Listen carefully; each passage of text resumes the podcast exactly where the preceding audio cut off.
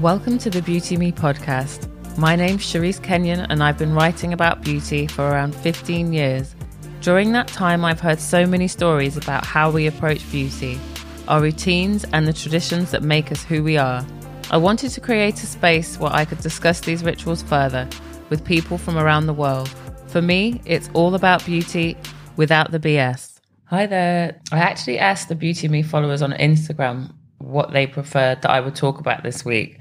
I gave a choice between some new beauty releases or talking about whether we're doing too much when it comes to filters on Instagram and photographs in general. And it was, yeah, I think 100% of people voted for me to talk about filters. So that's definitely happening today. But I am also going to talk about those beauty launches just because I can't lie, both of them are things that I definitely want to buy. Um, so I'll be asking for your feedback on that at the end. But I really wanted to get started talking about filters just because they're just part of our everyday now. I think I myself, when I go on Instagram stories, I think maybe 90% of the people that I follow use filters when they're showing their face. And for me personally, when I sometimes do like to camera stuff, right? If I want to talk about something, nine times out of 10, put a filter on and that is because I'm self conscious about things such as my under eye area, wrinkles, or just not being plump enough. Or it could be that I only woke up an hour ago and it's actually too puffy in that area. So it's kind of like these little tweaks that it's kind of easy. You don't really feel like you're pretending as such, but I think we do have to ask ourselves why are we doing it? The biggest app that has kind of facilitated this need or demand for tweaking ourselves is probably Facetune. I think I downloaded it once, but I didn't really use it. For me, it felt really fake. With a few taps, I could completely change the shape of my face. And I was never really concerned with that. For me, it's always been perhaps hiding like acne scars or breakouts. But Facetune's been around since 2013 and it's probably the most popular app that's out there for changing your looks. While it allows you to enhance what you have, it also allows you to kind of erase things that you don't like and completely change them. So your nose can be straighter, your cheeks bones could be sharper, your face could have less fat in it. So it's been the most extreme one and it's still extremely popular now. It's had a massive influence on social media as a whole, really especially when combined with Instagram. I actually popped onto the App Store just to see if Facetune is still actively being downloaded and reviewed. I found a couple of reviews from maybe a year ago. And I was actually surprised that a makeup artist was on there saying that she used it a lot on her clients. That really got me thinking because she is in the business of making her clients feel better, but then she's posting pictures of them that have been tweaked. Now she's saying she tweaks them to make the client feel better still about her using their image on her Instagram. But for me, how would that client feel seeing that it wasn't their choice to be edited, but she, as a makeup artist, has tweaked their face to make them look better for her feed? So I just really started getting into sort of, I went down the rabbit hole a bit. I'm actually, when I'm not podcasting or writing about beauty, I also am a photographer and one of the things that I tell people whenever I take on a job, unless it's with a like a big brand that does want that flawless image. But nine times out of 10, I do portraits and I do tell people to look at my work. You will see there are freckles there, there's some texture in the skin. Yeah, I might take out stray hairs, whether they're growing from someone's head or chin. I might, you know, remove hairs. I probably would remove active acne because most people are conscious of it. And there's other little things that I might remove, but I certainly don't airbrush things. I don't change the shape of someone's face. You know, I've seen some amazing work that can be done with Photoshop. And I get it, you know, we're all part of this beauty business and there's a certain ideal of beauty that sells, but I really don't go out of my way to follow that. I let people know that if I photograph you, it's going to be you. And I'm not there to show you in a negative light. I'm always going to do my best to make someone look their best. But I don't then go on to Facetune and tweak them even more. I think the main thing is surely you want to look like yourself because when someone sees you off Instagram in real life, those flaws, those perceived flaws that you have, they're going to be there. And that person's probably not even going to notice them. But I think if you go to such an extent to hide these things, it could only hurt you eventually if and when you choose to meet someone in real life, because I do think there, you know, there are many of us out there that probably have very few intentions of seeing people on a day to day basis. Again, one of the reviews that I saw of Facetune, it kind of freaked me out. The person was saying, This app is amazing. I look like a complete stranger. They'd sent a photograph of themselves to their own mum and they couldn't recognize them. And that was a real result. Obviously, for me, there's some potential issues there with that person but even even if that person takes they seem to take some pleasure in that that they could kind of fool their their mum and no doubt they might be fooling hundreds thousands of other people online but for me there is when you go to bed at night when it's just you in front of your mirror washing the debris of the day off taking makeup off etc there's going to come a point where if you actually look at yourself in that mirror it is just you and i think it's so important and I've learned this personally, it's very easy to be cruel to yourself and criti- critical of yourself. It's really important to talk to yourself with kindness and acceptance, the same as you would a stranger or someone that you care about. But all too often, I know it's that there's that inner voice kind of ridiculing you because you're not up to scratch. You don't even look like the image you've been putting out there. Like that post you put on Instagram this morning, is that really you? And I think that's where the potential for mental health issues to arise. I think that what makes Instagram in particular potentially more damaging, if we're saying it is damaging, I do think for many people it could be. And I'm sure for a lot of people, it isn't they post and go, they get on with their life. But I do think a lot of people live their lives online and how they are measured is very important to them.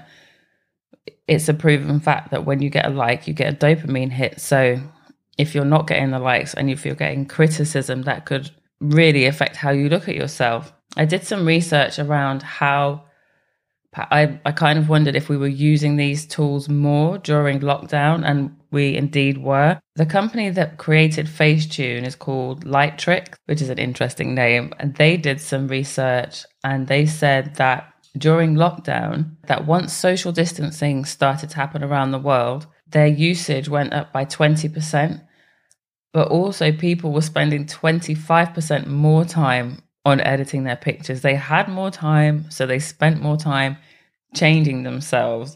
So I definitely think there's a cause for concern there because it could get out of hand if you are constantly tweaking like when is it going to be enough? The whole reason that i put the poll out on instagram to find out if people wanted me to talk about filters was because i i'd seen joe rogan who is basically the richest podcaster on the planet. Um, he recently shared an image of himself and well it didn't look like himself. It looked like a teenage girl a very pretty by you know eurocentric beauty standards a very pretty teenage girl. And then he shared a picture of himself and he said this is the picture the original picture. So it was a picture of him pouting. And his daughter used filters on him and turned him into a much younger prettier version of him as a girl. Now, don't get me wrong, I'm really not up for putting Joe Rogan out there as someone that under- even understands women's issues. Most of you won't know this, but I'm very into UFC, which is MMA, mixed martial arts, and I really love watching the women's fights. And Joe Rogan, when he's not podcasting, he's also a commentator on these fights. And there's been countless times when I've heard him talking about how beautiful or attractive the woman is, and I, it would infuriate me because that has nothing to do with the fight. And when he's watching men's fights, he's certainly not going, "Oh wow, look at that torso, look at those pecs." He's not. He's talking about the fight. So definitely not putting Joe Rogan out there as someone that cares about women's issues. But it kind of made me think, well, if he's talking about this, then maybe filter, maybe we are going too far with filters. So I put a poll out there asking my followers, saying, you know, what do you think? And 84% of people said that we had gone too far, but the remaining 16% just told me to chill. So I think there's still there's still an attitude of well, it's common sense, you know, you just post and go. But I I do think there are different generations affected differently by filters, and some people will just simply not post a picture of themselves without one And I've experienced that. I've had, I think there's always that joke on Instagram about, you know, you take a hundred pictures and none of them look right. Or am I, do I, am I ugly in real life? Because once you take a picture, you feel less attractive. Um, so I've definitely experienced that myself. And I will be 100% honest. If I don't like a picture, I probably won't post it. If I've got a breakout, I probably won't take a picture because the time it takes me to take the picture, I'll be looking at this spot and that spot and just saying, no, like, no. I guess you're just not enough today to have a picture taken of yourself. So it's clear that we all have different issues, but I think perhaps it's just on different levels. And I don't know what the level is when it becomes a problem. At the end of the day, surely it's my prerogative. If I do want to change a picture of myself, like, what's the big deal? I recently read an article on women's health and it did say that filters can affect our mental health. In it, the writer, Christina Rodolfo, I'll share the link in the show notes. She says that even though she loves her natural lips, how they're, she has a pout, once she starts scrolling through the often filtered faces on Instagram, she starts making a checklist of all the things she could change about herself. In the article, she also points out that as everyone's screen time has gone up, we're all that much more susceptible to spiral out of control because we're just sitting on our phones for so much longer. At least before lockdown, we had to go to work. We couldn't spend so much time. But now we are spending a lot more time, even working from home. It's far easier to pick up your phone and scroll and scroll and scroll. And as you scroll, you may be criticizing the people that you see, but the vast majority, if they've been filtered or they look aesthetically pleasing or beautiful, you're kind of picking at yourself at the same time also as well as spending more time scrolling so we're seeing more but we're actually also being seen more. You know how many memes have there been about you know prepping for a zoom versus prepping to go to work? But there is an element of prep. I was asked by a museum um, somebody i'd been talking to about some pictures and we were going to have a phone conversation. She was like oh i'm just going to send you a zoom link. And i got up and i went to my beauty cupboard and I put on some tinted foundation, tinted moisturizer, some lipstick, and I did my eyebrows and I tried to tidy my hair up. I was like, I cannot let this person who I've never met before see me in my completely natural hormonal breakout, hair in a top knot state. And one thing I'll share even further. So that was a woman from the museum. And then this week I had a Zoom booked in with four people and there were men in the group. And for some reason, I really felt that I had to look more professional. I did actually, I wore even more makeup and tied my hair straight back and wore a shirt. So there's definitely something about how we're being perceived, even though we're not physically in front of someone. There's kind of like, is it preparation or is it pretense? I'm, I'm not sure. Is it just making ourselves look better so we're taken more seriously? Because we all know that in the working world, especially, we are viewed on on what we're wearing. And especially if you are black or a person of color, your hair can even come into that. Curly hair is seen as unruly and wild. So there's definitely levels to this. Um, and so we all, all of us do play a part in this kind of changing ourselves for others. But I think where articles like this one in Women's Health are stepping in, they're just saying, okay, so you can do the makeup, you can change your clothes, but when you decide to change how your face looks, it's kind of like we're going a step too far. In the article, the writer quotes um, Dr. Peace Amadi, and she says there's a well established link between social media usage and psychological concerns. Instagram has been tied to anxiety and depressive symptoms, but also to concerns such as anxiety related to physical appearance, increased body dissatisfaction, and lower self esteem. And now that we're spending more minutes on these platforms, we can assume these concerns have not only remained, but increased. The doctor goes on to say that nobody glows, sparkles, or has perfect abs 24 7 in real life. And I think that's what we've got to be diligent about. I don't have children, but perhaps if there are younger people around you and they are relying on filters, maybe you can talk to them and just ask them why did you choose that filter? But perhaps the younger ones aren't the problem. Perhaps it's people that are older and we're using them and we're starting to not just post photographs with the filters on, but we're posting videos with the filters on. And sometimes it's hard to tell if a filter's on. It's usually you can tell like there might be a softening of the the cheek area or there might be this odd little sparkle. But I do think we're relying on it more and more. And I'm talking about brand founders, you know, like supposedly people you want to aspire to be like when it comes to business, not just looks. Maybe at some point we need to take time out from filters. Like some people have social media detoxes. Maybe we need to do a filter detox. Or maybe it's just not that big of a deal. I'd love to know what you guys think. I'm going to post today the picture of Joe Rogan and his pretty filtered face. And I would love to know what you think. So please pop onto that post and let me know or send me a DM. Before I go today, I just wanted to share a little bit about two beauty launches that I am personally very excited about.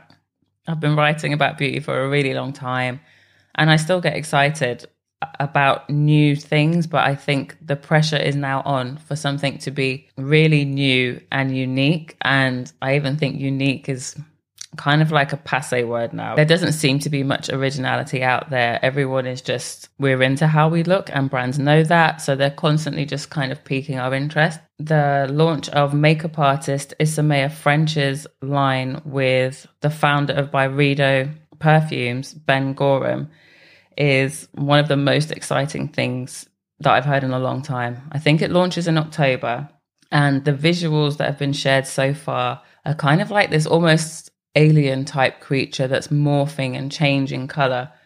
And on the three little clips that they've shared so far, it just shares a small conversation, small snippets of conversations between Ben Gorham and Isamaya French. We referenced, you know, almost relics, objects, ancient objects. But we also wanted to challenge the way that people use them.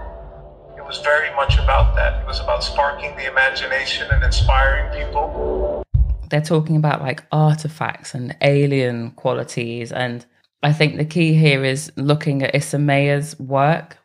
She is not someone that is just about looking pretty. She's really not about dewy, glowy contour, bronze, glitter. I remember once I shared an image of hers where she'd been messing around with some kind of glue on her lips, and she already has like quite big lips, and she made them bigger and someone DM'd me saying, "Oh, this is ugly," and I was like, "I don't actually see it as ugly. Like, why do you see it as ugly?"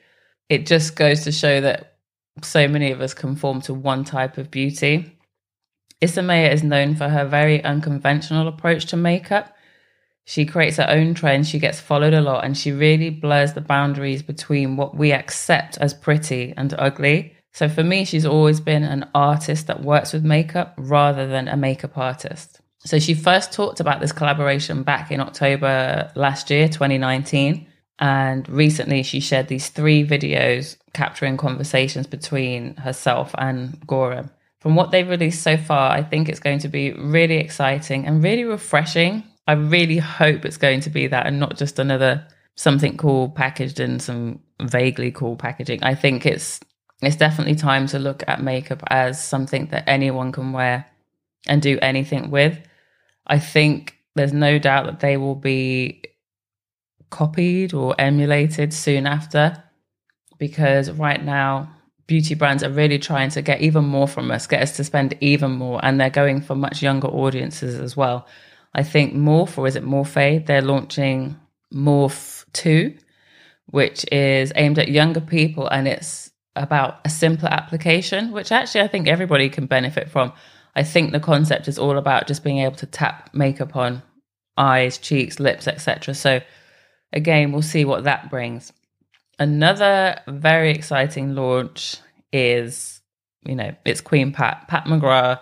She is the most innovative makeup artist backstage at any fashion week you visit. She's if you if you've seen a beautiful Vogue, Harper's, Elle cover, there's a, a there's a huge chance that Pat McGrath was behind the look on the cover. I'm obsessed with her, and yes, she's future goals as a guest on this podcast. She's launching a new lipstick with Supreme, and Supreme's specific shade of red on their logo that's seen around the world. Supreme's logo is very iconic. It's the red with the um, italicized white text.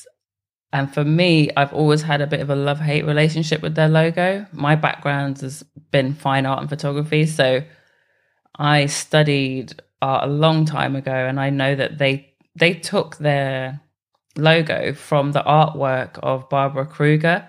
She was an amazing, well, she is an amazing artist. Her work was really iconic back in the 80s. In England, we have a type of newspaper called a red top, kind of like the more mainstream newspaper. Some would say trashy newspaper, but it would often be red with white writing on it. She would create these these commentaries on everyday life, such as I shop, therefore I am. And a really popular one, a really popular feminist one was Your Body is a Battleground. So she would use black and white imagery, and there would always be this very heavy, like headline on top, like a stamp. Her work was amazing to me. So to see Supreme use it and make it theirs, it's always kind of wound me up because they didn't create it. They they were heavily influenced. And I don't know, maybe I should do more homework on this. I don't know if Supreme has ever credited Kruger. So hopefully they have. But anyway, the lipstick is going to be that tone of red. I think it's meant to retail for around $59. I've had conversations with fellow kind of beauty enthusiasts, but more into the aesthetic, not just buying stuff to wear it. I spoke with a friend of mine. We both said, well, we'd probably buy two one to use and one to keep forever because they do look good. It's got the iconic red and white. And of course, it's got Pat McGrath's iconic gold lips. It's a very gorgeous tube. Some of the ads look a bit, um, they make the tube look a little bit phallic as well. So the brand Supreme itself, it's I think it's been around for about 26 years, and this is the first ever beauty collaboration it's done. So I'm very wary of it ending up in the baskets of resellers so that perhaps people that actually do love Pat McGrath won't even get a chance to buy it. I'm hoping that Pat has thought ahead on this and is releasing a lot of products. I I don't know how limited it's going to be, but to me, if Pat is a brand that's in the business of making money, surely she should be releasing a good amount. Whereas Supreme is into creating this cult like obsession, um, and it's easy to imagine that the lipstick could go on sale for hundreds of dollars within a few days. As far as I know, it was actually meant to go on sale on the 24th, which is like four days ago now, online. It was meant to go on sale in Japan on the 22nd and then go online on the 24th.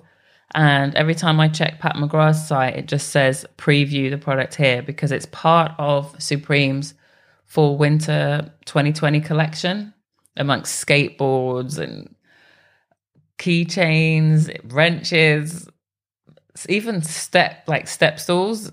It's kind of ridiculous, but I can see that this is Supreme's first beauty collab, and I, I don't think it's going to be the last. I think they knew exactly what they were doing when they worked with Pat, because Pat is just as iconic as them. Obviously, way more iconic in the beauty world. So I think it's it's going to be the first of many.